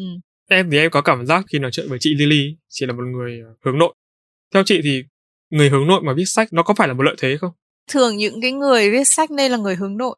Hướng nội và hướng ngoại nó có độ khoảng 200 level. Nó có nghĩa là không chỉ người hướng nội hướng ngoại mà có những cái tuyếp mà pha trộn ấy. Pha trộn là bao nhiêu? Có người thì 30 phần trăm hướng nội 70 phần trăm hướng ngoại. Như vậy cái người thì 75 phần trăm với cả ừ. 25 phần trăm chẳng hạn có 200 level thì mình ở cái tuyếp là hướng nội 100%. Mình nghĩ đấy là một lợi thế bởi vì viết lách là một công việc cô đơn, cô độc ừ. và độc lập. Ví dụ như này, trong cái giai đoạn phong tỏa covid ý, mình thấy có những cái người mà người ta cứ phát điên lên bởi vì không được ra ngoài sau đó thì cái hồi mà ở Trung Quốc ấy là đầu năm 20 là người ta phong tỏa thành phố ờ, lúc đấy có những rất là nhiều câu chuyện nói về là cái cảm giác kinh khủng và phát điên ừ. như nào khi mà bị phong tỏa mình nghe thì mình cũng thấy là kinh khủng lắm. Sau đó thì đến lượt mình ở Hà Nội cũng đã bị phong tỏa như vậy và mọi người cũng rất là nhiều bạn bè của mình cũng rơi vào cái cảm giác đó rồi nghĩ ra mọi thứ để có thể cân bằng rồi giải tỏa mình cảm thấy nó rất là nó bình thường nó chả có gì thay đổi cả. Bởi vì là hàng ngày mình cũng sống y như là covid phong tỏa rồi với mình gần như là chả ra đường. Nếu như mà có những giai đoạn mùa hè mà mình không phải đi dậy mình ra đường chỉ có ừ. mỗi việc đi dậy thôi và thỉnh thoảng có sự kiện thế còn chả có việc gì ra đường cả và mình cảm thấy là đôi khi trong cái cuộc sống mà bình thường ấy có những cái cuộc gặp gỡ là cũng không phải là bắt buộc mà mình cũng thích. Ví dụ như là có một cái lời mời tiệc tùng hay là sự kiện hay là đi du lịch các thứ thì đấy là một cám dỗ mà mình cũng thích. Thì mình nhận lời mình nghĩ cũng chả có lý do gì để từ chối cũng vui mà. Thế nhưng mà nếu như mà trong cái giai đoạn Covid thì mình không có những cơ hội, những cái lời mời đến nữa thì mình thấy rất là may mắn bởi vì là mình được ở nhà để mình đọc sách, mình nghe nhạc, mình xem phim, mình viết lách như thế thì mình cảm thấy là mình có nhiều thời gian hơn cho công việc. Và mình cảm thấy rất là thoải mái chả có vấn đề gì cả. Chị đúng là một trong những người đặc biệt mà em biết. Tức là thấy vui khi mà không được ai rủ đi đâu để mình có thời gian dành cho bản thân đúng không ạ? Tất nhiên là nếu mà nói vui về covid thì như thế là bị ăn chửi đấy nhưng mà thực sự là à, vâng. mình, mình cảm thấy là thế này cũng may thì mình phong tỏa thì mình đỡ phải đi đâu thì mình có nhiều thời gian hơn để mình viết. Và quả nhiên là rất là nhiều cuốn sách đã ra đời trong cái chuỗi ngày đấy chứ còn bây giờ nhiều khi cuộc sống nó nhiều cám dỗ lắm. Mình cứ chạy đi chạy lại ra ngoài nó cũng nhiều khi nó mất thời gian. Nhưng mà thực sự ấy, nếu mà để lựa chọn ấy, thì mình thích ở nhà nhiều hơn. Gần như là thời gian của mình là ở nhà 24 trên 7 ừ. ở nhà thì mình không chỉ là viết lách đâu mà mình sẽ có rất là nhiều cái thú vui mà mình thú vui giải trí mà mình có thể tự thực hiện. Ví dụ như mình xem phim mình cũng chả cần xem phim với người khác. Mình thích xem ừ. phim của mình nghe nhạc thì đương nhiên là nghe một mình rồi. Thế rồi mình nấu ăn đọc sách dọn dẹp nhà cửa thử những cái bộ đồ ưa thích. Thực sự đấy là một cái lợi thế với những người viết. Thế còn người viết nào mà lúc nào cũng phải bù khú bạn bè thì chắc là không có thời gian để viết đâu. Mà mình thấy nhiều đồng nghiệp như vậy rồi suốt ngày là đấy là một cái cản trở lớn ấy. Nó là một cái sự cám dỗ. Thực ra thì mình cũng không phải là cái người mà tẩy chay hoạt động giao tế bởi mình cũng thường xuyên giao tế và mình nhiều bạn bè lắm. Nhưng mình có một cái sự kiềm chế rất là tốt để cân bằng nghĩa là mình chỉ phân ra là ừ. một tháng chỉ nên giới hạn giao tế ngần này buổi thôi còn lại là dành cho công việc ừ. nhưng có những người mà ham mê là là giao tế quá nhiều tiệc tùng quá nhiều đàn đúng quá nhiều người ta thích hơn là cái việc ở một mình ấy người ta phải có người bên cạnh đương nhiên cái việc đấy là nó cản trở ừ. công việc mà viết lách ý, nó không chỉ là cái thời gian viết đâu như mình nó có ba khâu một là tư duy hai nghiên ừ. cứu cái thời gian nghiên cứu dành cho mình mình phải dành thời gian rất nhiều nói thực là nếu mà để viết ừ. một cái cuốn sách nhá ví dụ mình nói là để viết một trang sách thì à, mình sẽ viết được một nghìn chữ thì mình sẽ dành hai tiếng để viết vài tiếng để tư duy và thêm có thể vài tiếng nữa là để tra cứu tư liệu nghiên cứu cái hành trình nó như vậy là nó mất cả một ngày để cho vài trang viết chứ không phải là mình không thể tính cái thời gian viết được giống như là anh lên lớp để anh dạy học sinh ấy thì anh ừ. phải có thời gian anh soạn giáo án này chuẩn bị bài vở này phải trau dồi kiến thức anh đi học hàm thụ rồi anh đọc thêm sách vở để anh mới lên dạy được chứ không phải là anh cứ thế có cái bằng đại học anh ôm lên anh dạy cũng có những cái người mà người ta chỉ mang cái bằng đại học đấy thôi người ta cũng chả có tích thêm một cái kiến thức gì người ta cứ thế người ta bài sáng suốt ừ. đời nhưng mà như thế thì chúng ta sẽ nhận thấy một cái người mà trau dồi hàng ngày với cái người mà không trau dồi gì cả ờ, vẫn tua đi tua lại cái mớ kiến thức đã cũ thì nó khác nhau chứ Thế cho nên là cái thời gian ấy mà viết không chỉ là viết mà còn phải tư duy, phải nghiên cứu. Mà tư duy với nghiên cứu với viết thì đều là những cái công việc phải một mình phải độc lập. Chứ còn có sự có mặt của người khác là nó phiền toái lắm thậm chí là anh còn nên ở một mình chứ còn nhà mà cứ đông người ừ. xong cứ mỗi người hỏi một câu ấy. Ừ. ví dụ như lại còn ở đến ba thế hệ chẳng hạn có anh có chị có em có con có chồng có vợ có bà có ông bố có mẹ có một đại gia đình ấy có nhà mà ở chục người cứ người đi ra người đi vào mỗi người hỏi một câu xong rồi có khi là mình lại nói đứng nói lại dăm ba câu các thứ thì thôi hết ngày xong rồi là bạn bè nó ý ới trên các chat room nó gọi mỗi đứa một câu thế thôi thôi hết ngày không tập trung được. Cái này nó phải dành ra một cái thời gian. Ví dụ nghiên cứu là phải dành ra thời gian mấy tiếng. Mình nói chung mình luôn cảm thấy thiếu thời gian cho bản thân mình. Nếu như mà một ngày mà mình chỉ có nhu cầu giao tiếp với người khác là 10% của thời gian nghĩa là một ngày có 24 tiếng mình chỉ có nhu cầu giao tiếp với người khác là hai tiếng rưỡi. Hai tiếng rưỡi đấy là bao gồm tất tần tật cái gì thuộc về giao tiếp tất nhiên là thường là mình không thể nào mà mình giữ được cái quota đó của mình cả. Bởi vì là mình còn con cái, mình còn công việc, mình còn bạn bè, mình còn người thân, mình phải giao tiếp. Nhưng mà nếu mà để mà nói một cái thực sự mong muốn thì mình chỉ có nhu cầu là 10% để tương tác với người khác thôi. Thì mình không có nhu cầu mà tương tác nhiều với người khác quá cái giới hạn đó. Tất nhiên là nhu cầu cuộc sống thì nó vẫn phải là như vậy. Thế nhưng mà thực sự mình nghĩ rằng là đấy là lý do là tại sao là mình sáng tác với một khối lượng nó rất là nhiều mà mọi người đều bảo là viết khỏe thế thực ra mình cũng chả thấy khỏe gì cả bởi vì giá mà mình có thêm thời gian mà mình đừng có nhiều bạn bè đàn đú mình nhiều cái mối quan hệ nhiều công việc khác chen vào như vậy thì có thể là cái số lượng tác phẩm của mình nó sẽ gấp 3 gấp 4 lần bây giờ chứ nó không chỉ có như thế này đâu. Cảm ơn chị uh, cái chia sẻ vừa rồi của em thực sự là em cảm thấy được một cái sự đồng cảm sâu sắc và em biết là mình không dị biệt. Tại vì em cũng thuộc kiểu người mà có lẽ là phần trăm hướng nội nhiều hơn là hướng ngoại em cần cái không gian ở một mình để có thể viết được. Nhưng mà cái viết của em nó không phải là viết sách nó là viết cái khác. Trong cái môi trường làm việc của em bắt buộc ừ. là phải ngồi xung quanh rất là nhiều người mà phải giao tiếp nhiều người thì em rất là đồng cảm với cái việc mà chị vừa nói đấy là cứ mỗi người lời ra tiếng vào là mình cũng không tập trung để mình viết được cái gì. Cho nên nhiều khi em cảm thấy là tại sao một ngày rõ ràng là bản thân mình có rất nhiều việc mình cũng rất là tập trung rồi nhưng mà tại sao mình không thể là quyết được những cái việc đó? Thì em mới biết là hóa ra là mình kiểu mình bị phân tâm quá nhiều thì ở đây chị Lily có một cái bí quyết nào mà để cho những người mà họ không thể nào họ ở được một mình nhưng mà họ vẫn có thể tập trung để họ sáng tác được không? Xung quanh có người thì cũng khó để làm việc. Nhưng mà thực ra nếu như mà cái độ tập trung nó cao thì vẫn làm việc được thôi. Nhưng mà nếu mà viết thì chắc là khó. Nhưng mà nếu như mà để nghiên cứu, chị vẫn đọc sách nghiên cứu thì có thể tập trung được. Nhưng mà nói chung là là, là nó cũng khó hơn là việc mình độc lập.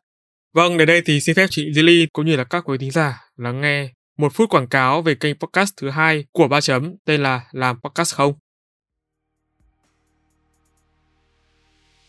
Alo alo, bạn ơi biết gì chưa? Ba chấm đã có một kênh phụ mang tên Làm Podcast Không rồi đó.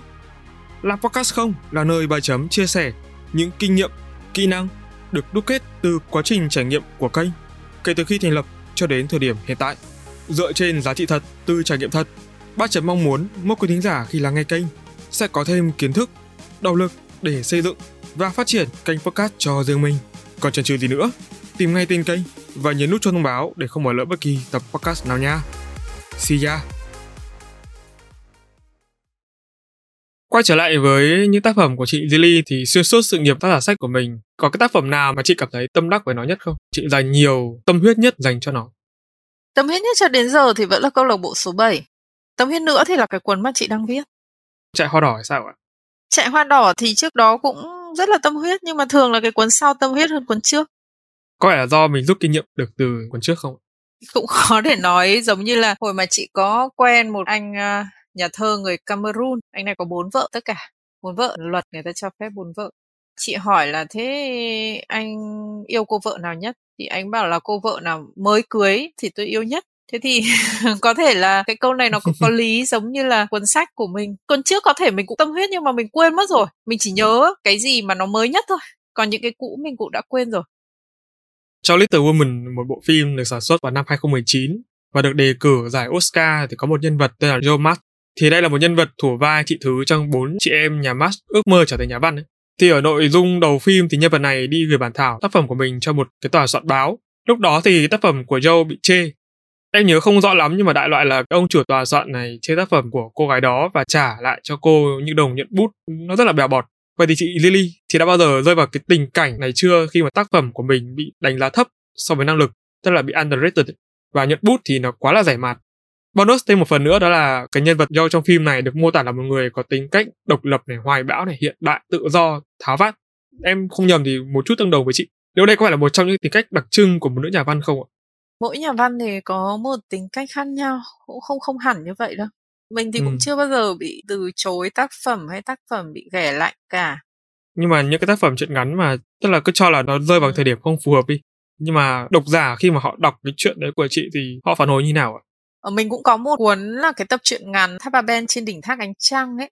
Hồi đó cũng đúng vào cái điểm rơi rất là xấu. Giai đoạn mà người ta không không còn ưa thích truyện ngắn nữa trước đây chuyện ngắn bán rất là tốt nhưng đến giai đoạn đó thì dường như là độc giả là chỉ thích là đọc tiểu thuyết nhiều hơn. Ừ. và sau này mình cũng thấy rất là ít người còn viết chuyện ngắn nữa. Cái này nó là xu hướng của ừ. thế giới là bây giờ chúng ta thấy là trên thế giới là các nhà văn ít viết ừ. chuyện ngắn lắm. Người ta chỉ viết tiểu thuyết thôi. Có thể nó cũng do là một cái sự vận hành của độc giả. Một là người ta không đọc hai là người ta đã đọc thì người ta đọc tiểu thuyết. Thứ hai nữa là cái số phận cái cuốn đấy mình cũng không làm một cái công tác quảng bá truyền thông hay là uh, sự kiện ra mắt sách gì cả cuối cùng nó cũng không được đón nhận nhiều. Từ hồi đó đến giờ thì không có viết chuyện ngắn nữa. Tròn 10 năm rồi mình không viết chuyện ngắn nữa. Chị có thấy mình là một người mâu thuẫn không? Em thấy từ nãy giờ chị nói có một số cái thứ nó hơi bị mâu thuẫn ấy. Chính vì là mình không thích cái sự nhàm chán cho nên là mình cần rất là nhiều thứ khác nhau để thay đổi cảm giác. Và cái sự khác nhau này nó cũng không cần là phải con người tất nhiên là bạn mình cũng có rất là nhiều bạn ừ. nhưng mà có thể là không có sự có mặt của bạn bè thì nó cũng chả sao cả. Ví dụ như là sẽ có rất là nhiều người cắt internet là họ hóa điên ấy. Tại vì internet mang lại cho họ rất là nhiều nhiều cái thú vui giải trí mà không có internet thì họ phát điên. Nhưng mà mình không có internet, mình, tất nhiên là mình không vui gì khi bị cắt internet. Nhưng nếu nó hỏng mạng thì bạn sẽ thấy là cái thái độ của mình rất là khác người xung quanh. Mình bảo ừ thì cũng hơi bực mình nhưng thôi thì ta làm việc khác. Càng mai ta lại đi đọc sách, nghe nhạc đi xem phim. Ừ, nếu như mà lúc nào mà điện cũng mất nốt chẳng hạn, thì mình thăm nến thì mình đọc sách hay mình theo thùa, mình may vá một cái gì đấy hay mình nấu nướng. Thậm chí là bây giờ mình đã nghĩ tình huống xấu nhất là mình mình lên đảo hoang thì sao? Thì mình vẫn có những cái thú vui khác. Mình làm những cái đồ thủ công mỹ nghệ thì mình nhặt nhạnh những cái vật dụng xung quanh để mình ngồi làm những cái đó mình cũng vui mà. Cho nên là mình chả bao giờ mình cảm thấy nhàm chán cả. Mình rất là nhiều sở thích sở thích của mình có thể nó nó không dưới vài chục sở thích đâu cho nên là mình nghĩ rằng là tại sao những người khác là hay cảm thấy nhàm chán và họ sợ cảm giác cô đơn. Mình chả bao giờ mình cảm thấy cô đơn cả. Có lúc mà mình mới nghĩ mà tại sao mình chả bao giờ mình thấy cô đơn là thế nào. Có lúc mà nghe thấy mọi người khó chịu lắm thế mình cũng băn khoăn bảo chả lẽ mình lại không sâu sắc. Mà mình chả bao giờ mình ít khi mình thấy buồn lắm. Bảo thôi chết rồi thế bây giờ mình chả lẽ mình không phải là người sâu sắc à? Mình là nhà văn tại sao mình lại không có những cái cảm giác đấy mấy nhỉ có thể nó khoảng qua vài lần trong đời hiếm lắm. Thế sau đó thì mình đi tìm câu trả lời. Mình có phải là người thực bất chi kỳ vị đâu và một nhà văn thì chắc chắn không thể nào mà lại vô cảm đến đến mức như vậy được. Về sau mình mới cắt nghĩa là tại sao? Là tại vì là mình là cái người thích cô độc. Bạn sẽ thấy là có những cái người mà người ta những cái vị um, đại sư người ta đi tu trên núi trong cái hang ấy, có hai bộ quần áo với một cái lon gạo. Bạn sẽ bảo là rồi như này thì làm sao người thường ở này chết xung quanh toàn tuyết trắng chịu làm sao được thì đấy là mình nghĩ trên cái phương diện của mình, nhưng người ta thích như thế, người ta thích cô độc. Mình là cái người thích cảm giác là được ở một mình, chính vì là mình thích cô độc cho mình không thấy cô đơn. Còn những người lúc nào cũng phải có người xung quanh ấy, thì sảnh ra một tí mà trong một thời gian vài tiếng đồng hồ hoặc một ngày mà không có người là họ thấy cô đơn ngay. Đấy là lý do chả bao giờ mình thấy cô đơn cả và mình ít khi buồn. Tại vì là không buồn không phải là cuộc đời toàn màu hồng. Thực ra cuộc đời mình có những cái mà nó số phận, mình bị giáng trả nhiều hơn người khác. Nhưng mà có thể là mình phục hồi nhanh bởi vì mình có quá nhiều thứ để nó làm cho mình vui.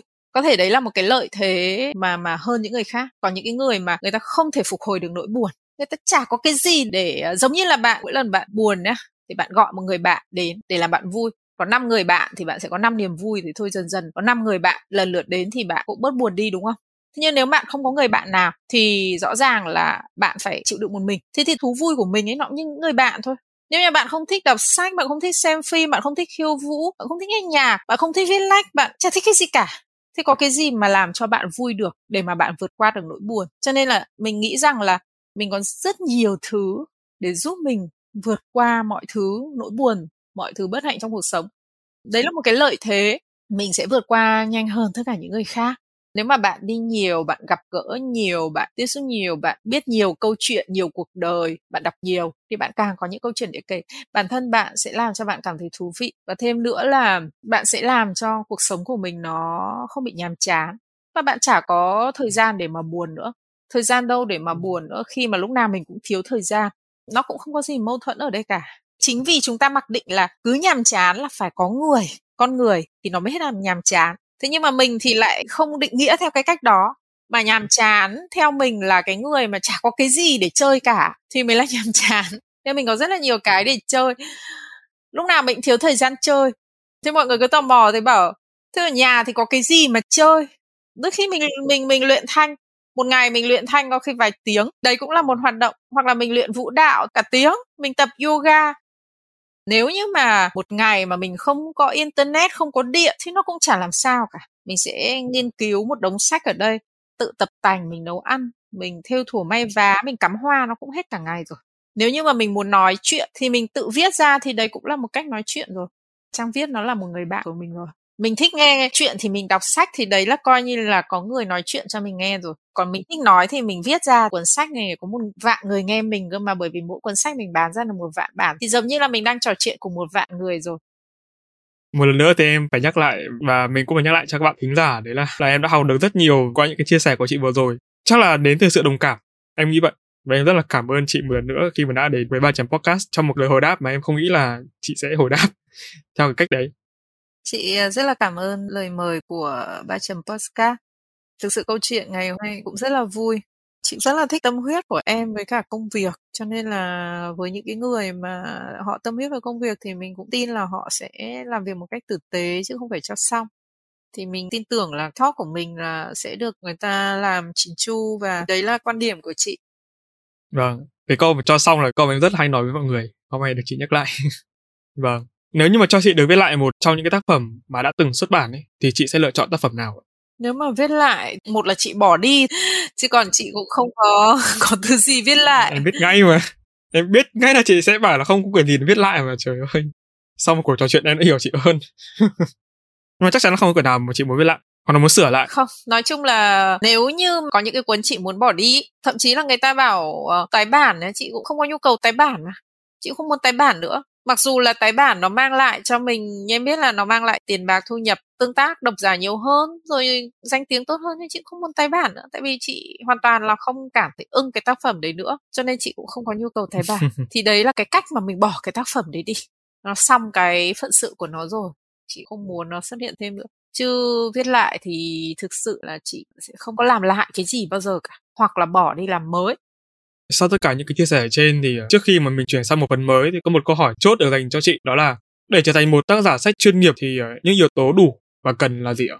Để trở thành một tác giả chuyên nghiệp thì cái việc đầu tiên là ta phải viết một cách đều đặn bởi vì là việc viết lách ta đừng đừng nghĩ nó là một cái gì đấy nó khác với những công việc khác thực ra nó cũng như là bạn nấu ăn hay là bạn uh, tập thể thao cái việc đều đặn làm một cái việc gì đấy thì ừ. nó sẽ khiến cho mình quen tay mượt mà trơn tru hơn càng viết nhiều câu cú nó càng trơn tru hơn. Chứ có cái giai đoạn mà khi mà mình làm nhà gần như là cả năm mình không viết. Và khi mình viết lại thì mình gặp một cái tình huống mà chưa bao giờ mình gặp cả. Đấy là bí tử. Chưa bao giờ có cái chuyện bí tử khi mà mình hành nghề như một nhà văn chuyên nghiệp. Thì lúc đó mình bắt đầu mà cảm một cái cảm giác rất là sợ hãi đấy là bí tử. Còn từ ngữ của mình thì nó có thể nói là dùng một cái từ dân gian là nó một rổ. Nhưng mà đến lúc mà mình bí tử đấy là ừ. cái kết quả của cái việc là không thường xuyên viết lách thực ra cũng có những cái người người ta không viết thường xuyên lâu lâu người ta mới cho ra một tác phẩm nhưng mà đấy phải là hàng ngày người ta tư duy như mình vẫn nói thì có những cái tác phẩm mà lâu ví dụ ừ. như là 7 năm mình mới ra một cuốn trinh thám không phải là mình bị tịt đâu mà là mình đang tư duy ừ. tư duy là mình đang viết trong đầu rồi nó chỉ không gõ ra chữ thôi thì ừ. cũng có những cái tác giả mà có thể người ta viết chậm nhưng mà người ta cũng tư duy mỗi người một cách. Nhưng chắc chắn là bạn vẫn phải nghĩ về việc viết.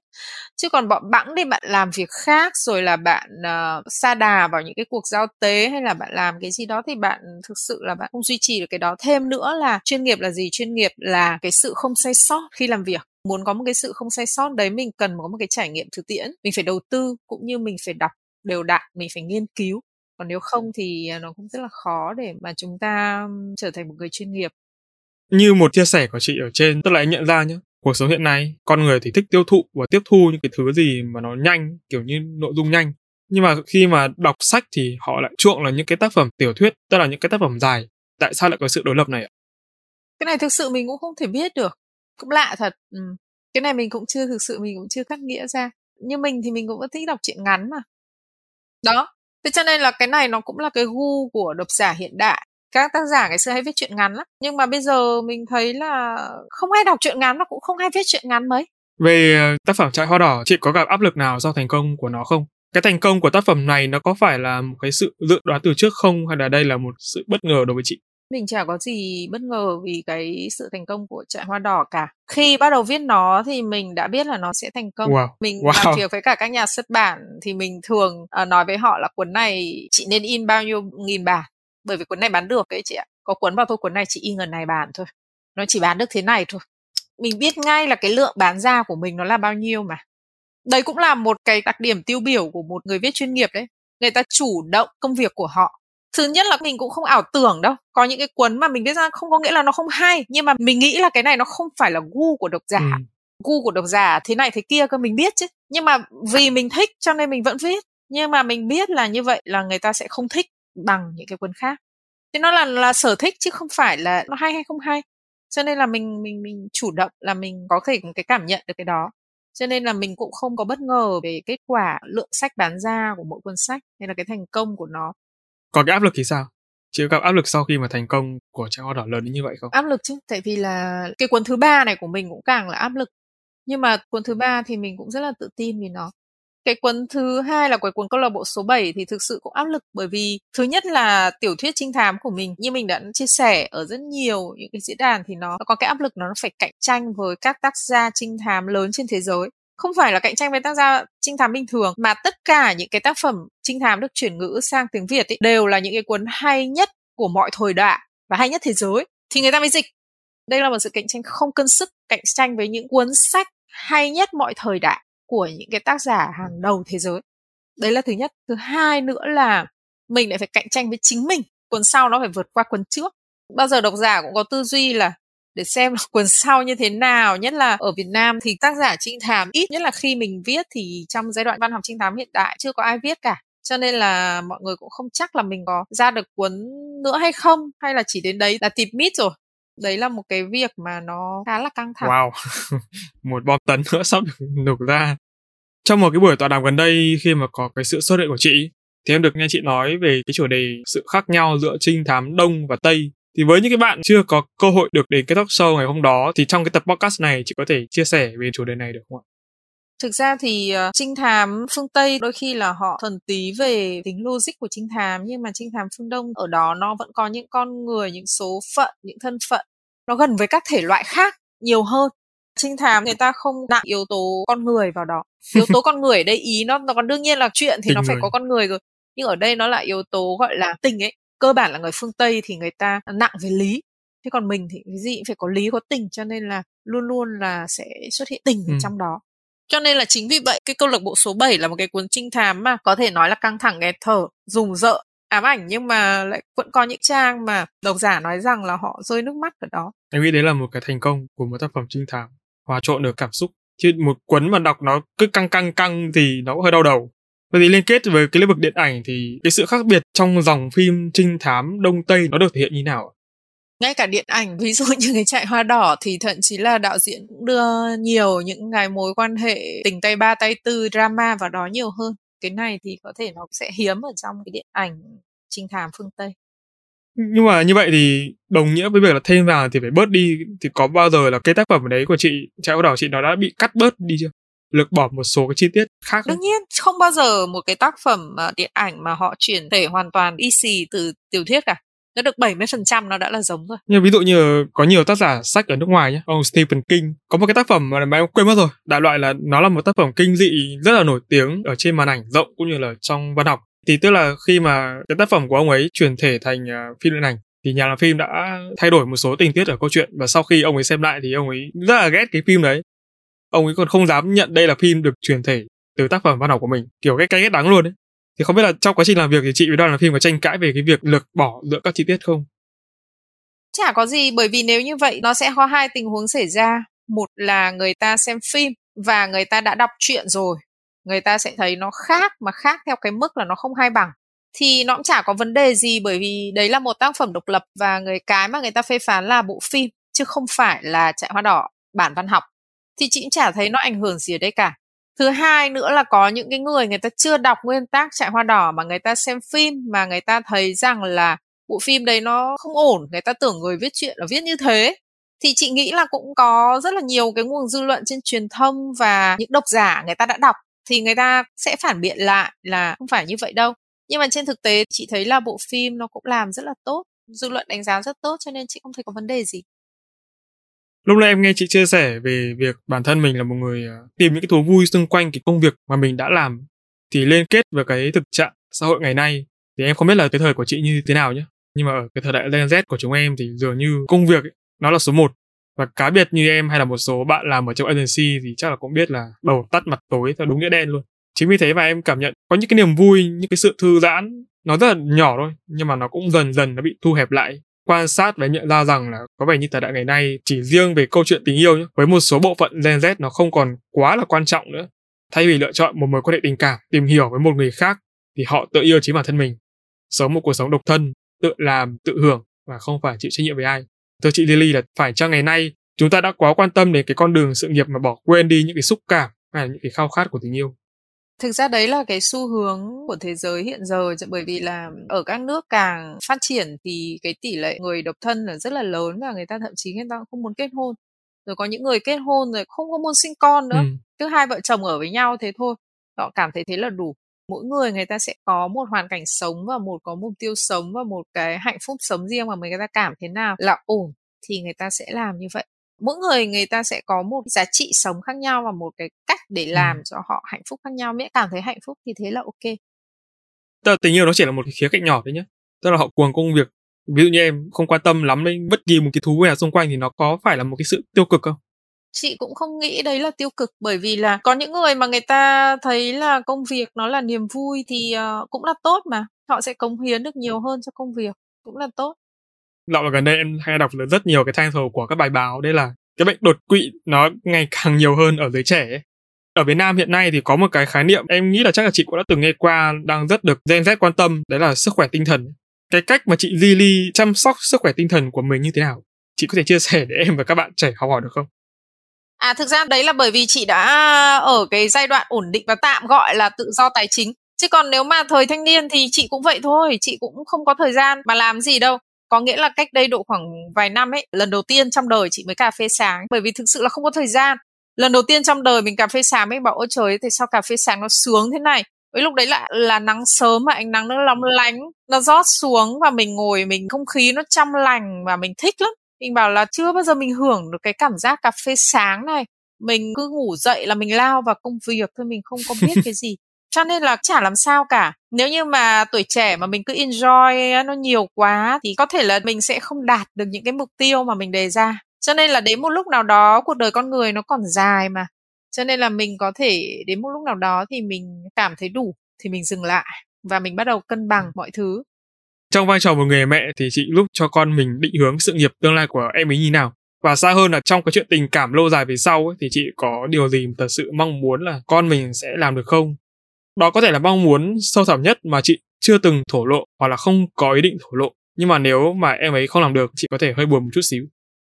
Như mọi người mẹ khác thì mình luôn mong muốn là con gái mình sẽ có người đàn ông vững chãi và tin cậy, một bờ vai để tựa vào và đặc biệt là với con mình thì mình càng mong muốn điều đấy hơn nữa bởi vì bản thân mình là một cái người rất là mạnh mẽ thế nhưng mà có thể uh, con gái mình không được như thế. Cho nên mình sẽ càng mong muốn là nó sẽ có một cái chỗ dựa vững chắc thì mình sẽ cảm thấy là an tâm hơn. Có nghĩa là mình hiểu một người mẹ thì rất là hiểu. Mình cũng hàng ngày trò chuyện tương tác với con để nâng cao những cái thái độ sống kỹ năng sống nhưng mà như mình nói giống như là bạn có đam mê ấy, nhưng mà cái cấu trúc cổ họng của bạn chỉ như vậy thì bạn cố gắng đến mấy, bạn cũng sẽ hát hay hơn so với chính bạn. Nhưng mà bạn không thể nào hát hay so với cả các ca sĩ, đặc biệt với các diva được. Chính vì vậy cũng có những cái là mình luôn tương tác để mình cải thiện những kỹ năng của con mình. Đặc biệt là ví dụ như là con gái mình nó lại ngược lại với mẹ, nó là một người tuyếp hướng ngoại một trăm phần trăm. Tuyếp hướng ngoại thì nó có một cái ích lợi, đấy là bạn dễ giải tỏa tâm lý hơn nếu như mà chỉ cần à, có vài người nghe chuyện, bạn có cái gì bạn chia sẻ thế là xong để bạn giải tỏa được tâm lý. Nhưng mà chuyện gì sẽ xảy ra khi mà bạn không có người bên cạnh? Và cuộc đời thì nó không như là mơ không phải lúc nào cũng sẵn người để bạn có thể chia sẻ, không phải lúc nào có người tin cậy để bạn làm việc đó. Nếu như trên đời không có ai, bạn phải tự đứng lên bằng đôi chân của mình thì lúc đó là làm như thế nào? Có một cái điều mình cũng rất là lo lắng về con gái mình, đấy là nhiều cái nó xử lý nó rất là khác nó khác với mẹ cảm xúc nó cũng khó kiểm soát hơn có thể là có những cái yếu đuối hơn. Như bạn biết là một cái người hướng nội thì người ta có thể tự làm mình vui người hướng ngoại thì cần nhiều người khác để làm cho mình vui. Nó là một cái sự phụ thuộc nó cũng không phải là hay ừ. đối với chị Zili thì cái môi trường gia đình nó ảnh hưởng thế nào đến sự phát triển của một đứa trẻ? Gia đình rất là quan trọng nó định hướng nó tác động rất là nhiều đến con người chứ. Ví dụ như là từ bé chị đã ở một mình rồi cơ bản là cả đời sống một mình từ 13 tuổi là đã sống một mình rồi cho nên là mình cảm thấy là mình cũng mạnh mẽ hơn rất là nhiều mình nghĩ đấy là một cái may mắn để tôi luyện ừ. cho mình thành một con người là mạnh mẽ hơn nữa em không biết nói gì ngoài việc là không phục chị em cũng biết là có nhiều người tức là họ có một phần họ sống một mình cái mạnh mẽ của họ bộc lộ ra một cách nó cảm giác như là mình không có một cái điểm chạm nào với họ ấy. những người mà người ta gai góc sụt xì đấy là vì người ta đã bị cuộc đời tôi luyện có nghĩa là người ta không mong muốn những cái điều đó và những cái điều đó đã xảy ra và người ta buộc phải làm như vậy để chống chọi với cuộc đời. Nhưng mà bản thân chị là một cái cá, nó diễn ra một cách rất là tự nhiên. Ví dụ như là năm 13 tuổi, cha mẹ chị là đi công tác xa và lúc đó thì không còn cách nào khác mà chị sống một mình. Ốm thì tự chữa bệnh. Một đứa trẻ 13 tuổi ốm phải tự tìm cách chữa bệnh. Tất cả các bệnh gì là đều phải biết. Đấy là sinh tồn kỹ năng quản lý tài chính nữa. Có thể là một hai tháng thì bố chị về một lần và đưa tiền sau đó lại đi. Với một đứa trẻ khác như vậy thì nó rất là sốc. Nhưng mà mình thì lại có khi mình lại cảm thấy vui tại vì là chị vốn dĩ là từ bé chị đã thích ở một mình rồi. Mọi cái nó đến một cách tự nhiên. Chính vì tự nhiên cho nên là mình xử lý mọi vấn đề. Rất tự nhiên mình chả có cái gì mình oán trách cuộc đời hay mình ừ. phải gồng mình lên chống đỡ cả. Mọi người uh, tiếp xúc với mình cảm thấy là nó có một cái sự nó có thể gần như là êm ái nó không có một cái vấn đề gì nó phải bất bình cả trong tương lai chị còn dự định nào khác không? Ngoài cái dự định mà chị chưa muốn tiết lộ ra. Sách mới thì có rồi này, nghề mới có rồi này. Còn cái gì để chị có thể bật mí được với mọi người đang nghe ở đây không? Em nghĩ là từ lúc thời điểm podcast này cho đến khi cái dự định của chị diễn ra nó khá là lâu ấy. nói chung chị đang có rất là nhiều dự định trong đầu nhưng mà thường là chị ít khi chị tiết lộ trước những cái gì mà nó chưa thành hiện thực bởi vì cũng à phải là kiêng người, theo người chắc chắn. Ừ, đúng rồi nó là một sự chắc chắn đấy chứ không phải là như các cụ kiêng là nói trước bước không qua đâu nhưng mà chị thường là việc xong rồi chị mới công bố chứ chị không không thích nói trước. Chị trả lời rất là khéo cái câu này. Chị nói thế thì em cũng không còn cách nào để em khai thác được thêm nữa rồi. Và một câu hỏi cuối cùng uh, dành cho chị trước khi mà tập podcast này chính thức kết thúc. Nếu ngày mai mà chị không còn có mặt trên có đời này nữa thì chị sẽ mong muốn để lại điều gì thực ra trong những cái giấc mơ cũng nhiều lần là chị mơ thấy chị chỉ còn vài tháng nữa để sống bởi vì bác sĩ bảo như thế. Thực sự rất là kinh ngạc khi mà trong cái khoảnh khắc đấy mình lại không nghĩ đến bất kỳ người thân nào hay không nghĩ bất kỳ điều gì. Mà mình chỉ nghĩ mỗi là, thôi chết rồi, còn cái cuốn tiểu thuyết nữa mình đang phải hoàn thành mà chưa viết được gì mấy. Thế thì có lẽ là đấy, mình cũng là một cái người nó rất là trách nhiệm với bản thân, rất là kỷ luật với bản thân. Việc chưa xong thì còn có lẽ là tại sao lại không nghĩ đến con cái hay cha mẹ hay là những cái khác? Bởi vì là với con cái là chị luôn cắt đặt mọi thứ và di chúc các thứ xong xuôi hết rồi. Với cha mẹ, với các thứ chị dặn dò thường là mọi cái là mình luôn sẵn sàng chuẩn bị cho cái tâm thế đấy. Có thể mọi người hay kiêng rồi nói những cái đấy nhưng mà chị luôn nghĩ đến cái điều đấy. Chị là người cẩn thận mà, cho nên là mọi cái đấy là chị nghĩ hết rồi nó đâu vào đấy rồi, cho nên là mình có thể trong giấc mơ đấy, mình lại không nghĩ đến những cái người thân nữa. Bởi vì là mọi cái mình lo lắng đâu vào đấy hết rồi. Mình cảm thấy là có thể an tâm được rồi. Còn cái việc mà mình chưa xong đấy là cái gì? Tại vì là với con cái mình di chúc rồi là xong rồi. Còn cái việc chưa xong đấy là cái cuốn sách mà mình chưa hoàn thành, thế là mình cứ khắc khoải về nó. Thực ra thì ờ, khi mình chết đi rồi thì mọi cái nó còn ý nghĩa gì nữa đâu. Tất cả nó là cho bụi chị nghĩ là không phải cuốn sách nó quan trọng ừ. đến thế đối với mình mà chỉ trong tiềm thức là mình có một cái việc chưa xong và mình là một cái người rất là kỷ luật và trách nhiệm với bản thân cho nên tại sao trong giấc ừ. mơ mà mình chỉ một mực là mình nghĩ đến cái cuốn sách của mình thôi bất kỳ ai chị nghĩ là bất kỳ ai phải nghĩ đến cái việc đó ở bất kỳ độ tuổi nào cái việc đấy nó sẽ giúp mình sống tốt hơn nó giúp mình sống đúng hơn bởi khi mà thời gian của bạn nó là hữu hạn thì bạn sẽ biết được ừ. điều gì bạn làm là đúng nhất. Chứ còn nếu như mà mình nghĩ là thời gian của mình còn dài còn mấy chục năm nữa cơ mà thì mình cứ để đó đi. Việc cứ để đó đi đâu một vụ nhưng mà thời gian là hữu hạn ta sẽ nghĩ khác và ta sẽ sống đúng hơn. Em rất là thích cái suy nghĩ của chị thời gian là hữu hạn. Em luôn luôn nói với mọi người đấy là tức là người ờ, lớn tuổi hơn bọn em thường nói với bọn em một câu là các em còn trẻ lắm. Thực sự là em rất sợ câu em còn trẻ lắm, tại vì em biết là nếu như mà cứ nghĩ về nó thì như chị nói đấy, mình nghĩ là mình còn trẻ mình sẽ không cố gắng và mình sẽ để bao nhiêu năm nữa, còn rất nhiều năm nữa mình có thể phấn đấu thì nó rất là nguy hiểm. Và nếu ngày mai chị không còn có mặt trên con này nữa, chị sẽ mong muốn để điều gì thì em thấy là cái suy nghĩ của chị nó rất là tương đồng với những người thuộc thế hệ Gen X và Gen Y. Nó khác hoàn toàn với Gen Z bọn em. Khi mà em hỏi những cái bạn Gen Z những cái câu này thì họ sẽ thường nói về, thiên về những cái cảm xúc nhiều hơn và những cái gọi là vô hình nhiều hơn còn khi mà em hỏi ví dụ như chị thì họ sẽ thực tế hơn. Những cái hữu hình là công việc, chăn trở, tâm niệm nào đó mà mình chưa thể hoàn thành được. Và chị cũng có nhắc đến trong giấc mơ là tại sao chị không nghĩ đến người thân, bạn bè các thứ thì tức là em cũng đã từng ở, em thì em không mơ. Em không mơ như chị nhưng mà cái cảm giác của em đối với cái việc đấy nó là sự thật, nó là hiện thực. Đối với em thì trong những cái giấc ngủ, trong những giấc mơ thì em luôn luôn nghĩ là có những lúc bật dậy ở trong đêm, nghĩ công việc này mình làm đến đâu rồi, bao giờ thì nó hoàn thành và hoàn thành như thế nào thì em không biết là có cái sự dây gọi là kết nối tâm linh nào giữa chị em mình không nhưng mà mọi thứ đó đều quá giống nhau và nó đều quá là trùng hợp. Nếu như mà uh, nó trùng hợp thì có thể là cũng là một hướng đi đúng chăng? Cho nên là chị cũng rất là vui khi mà có cuộc trò chuyện này và hy vọng là sẽ có rất là nhiều tính giả có một cái sự trùng hợp với chúng ta và để có thể chia sẻ được câu chuyện ngày hôm nay em tin chắc chắn rằng đây là một buổi trò chuyện vô cùng chất lượng và rất nhiều người sẽ đồng cảm được với những cái chia sẻ của chị em mình ngày hôm nay. Tại vì không phải tập podcast nào mà mình cũng có thể nói chuyện được. Em nghĩ là có một cái sự kết nối và những cái sự logic. Vâng ạ, và câu hỏi vừa rồi cũng là câu hỏi cuối cùng kết thúc tập podcast lần này của ba chấm với chị Lily, tác giả sách trinh thám nổi tiếng tại Việt Nam. Hy vọng là với những chia sẻ vừa rồi đến từ chị Lily thì các bạn thính giả sẽ có thêm cho mình những góc nhìn cũng như là kiến thức mới về cả chuyên môn cho viết lách, xuất bản sách cũng như là vấn đề khía cạnh liên quan đến tình yêu này, sự nghiệp này, tình cảm gia đình trong cuộc sống. Chị Lily, trong những giây phút cuối cùng này thì chị có lời nào muốn nhắn nhủ tới quý thính giả không? Những người mà vẫn đang chăm chú lắng nghe cuộc trò chuyện của chúng ta hơn một tiếng vừa rồi. Có một nhà thám hiểm người Nga đã viết lời đề tặng đằng sau bức tranh mà ông vẽ ở trên à, đỉnh Everest và mình đã chụp lại và sau đó mình xin chữ ký của ông thì ông có đề một câu đề tặng là tặng Zili chúc bạn tìm thấy Everest cuộc đời mình thì mình luôn cho rằng đấy là lời chúc hay nhất thế gian mà mình gửi lại các bạn lời chúc đó. Chúc các bạn tìm thấy Everest của cuộc đời mình. Tức là tìm thấy đỉnh cao của cuộc đời mình hay tìm thấy ước mơ của cuộc đời mình hay chinh phục được cái gì đấy đúng không?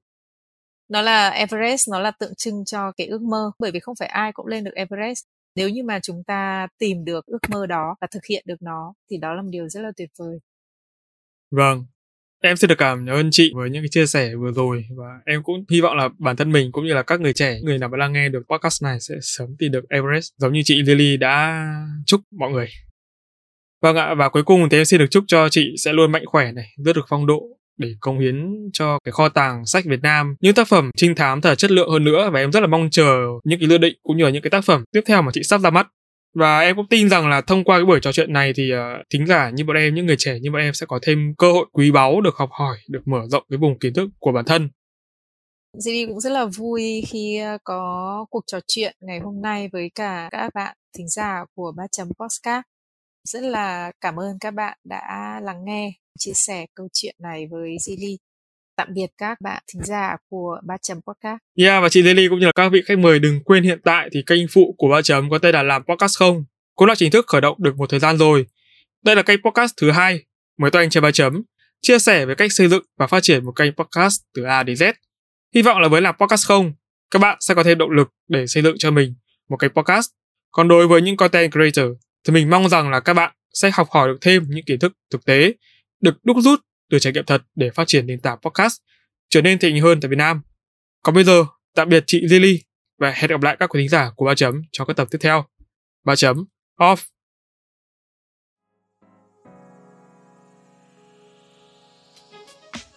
Xong rồi chị ạ. Ok, cảm ơn em. chị buồn ngủ đúng không ừ cũng díp mắt rồi tại vì chị hay ngủ sớm dài phết đấy em phải biên tập bớt. Đấy là điều em tiếc nuối duy nhất. Và em nghĩ là nếu như mà như em nói lúc đầu em đọc lại kịch bản của chị sau khi mà em đi tọa đàm của chị, em thấy là nó quá là non nớt. Em nghĩ là nếu như mà, thực sự là nếu mà có cơ hội mà được nói chuyện với chị nhiều hơn thì kịch bản này nó sẽ sâu sắc hơn rất là nhiều. Có lẽ đây là cái điều tiếc nuối duy nhất của em cho đến thời điểm hiện tại.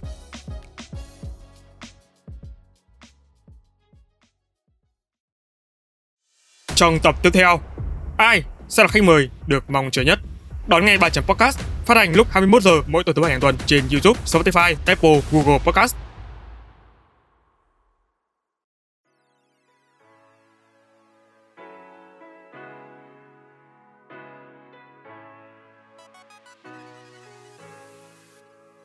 vì mình chọn nghề theo sở thích cho nên là mình sẽ đỡ những cái trục trặc những cái hụt hạt những cái cục cằn băn khoăn này kia là mình không biết mình có hợp với nghề hay không bởi vì rõ ràng là nếu mình có một cái sở thích đâu đó trong cái sở thích đó nó là một cái sở trường rồi. Thì uh, câu chuyện á, là làm sao để mình có những cái kỹ năng khác xoay quanh và nó bổ sung hỗ trợ cho cái kỹ năng chính của mình thôi. Tức là mình có những cái mình cần rồi để mà mình ổn định rồi á thì lúc đó mình tự tin bước vào một mối quan hệ đúng không? Mình phải có ý thức về bản thân cái cuộc sống của mình nó tự lập nó ổn rồi mình có cái chặng đường phát triển của bản thân, cái mình cảm thấy là ok, mọi thứ nó đã có sẵn ở đó rồi, mình dễ yêu hơn. Tức là mình sẽ không thiếu thốn, đúng không? Mình sẽ không thiếu thốn trong tình yêu. Đó mình sẽ đạt cái trạng thái người ta gọi là mình yêu chỉ vì yêu khi mà mình chưa có đủ tự tin về bản thân, hoặc là khi mình chưa có những cái thứ mình cần á, thì có thể là mình à, sẽ yêu không phải vì yêu, mà mình yêu vì mình cần một cái gì đó.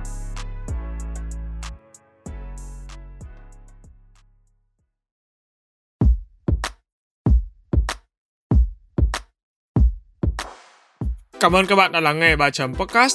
Nếu các bạn thấy podcast này thú vị, giúp được cho bản thân và mọi người, hãy để lại phản hồi trên các trang social media hoặc chính tại nền tảng bạn đang nghe để chúng mình được biết nhé. Và để có thể lắng nghe thêm nhiều nội dung bổ ích hơn nữa, các bạn có thể mua giúp ba chấm tách cà phê nho nhỏ nha. Việc làm nhỏ này của các bạn vô cùng cần thiết để ba chấm chúng mình có thể cải thiện tốt hơn nữa chất lượng các tập podcast trong tương lai. Đừng quên vào 21 giờ mỗi tuần thứ sáu và thứ bảy hàng tuần bạn sẽ có hẹn cùng ba chấm trên các nền tảng phát hành podcast như YouTube, Google, Apple, Spotify và nhiều hơn thế nữa. Hãy nhớ nhấn nút cho đăng ký để không bỏ lỡ cơ hội được lắng nghe những chia sẻ bổ ích về kiến thức chuyên môn từ ba chấm nha. Còn bây giờ, xin chào và hẹn gặp lại. Ba chấm off.